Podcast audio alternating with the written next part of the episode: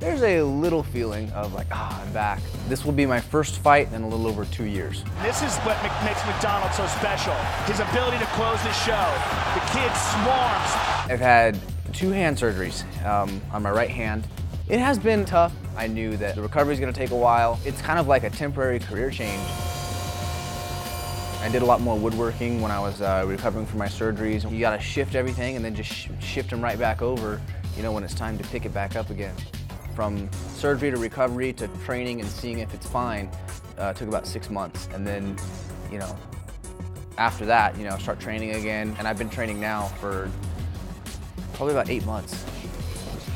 I feel great. I feel I feel healthy, spirit, mind, and body.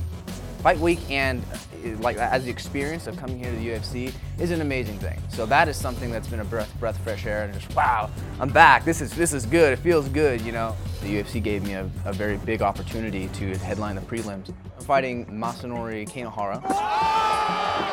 Beautiful combination from Kanehara. Trying to finish this fight.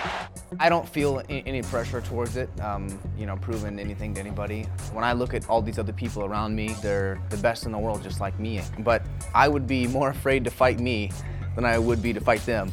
And I say that because it's a very scary thing to know that at any point in time someone can put your lights out. It's it! It's it! And then it's all over! Michael McDonald And that's something that I bring to the table, which is the ability to finish a fight anywhere very fast. Looking for triangle, locks it up.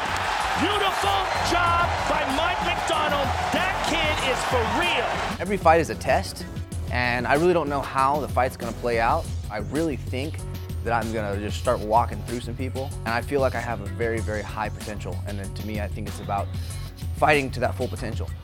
I'm excited to put myself to the test.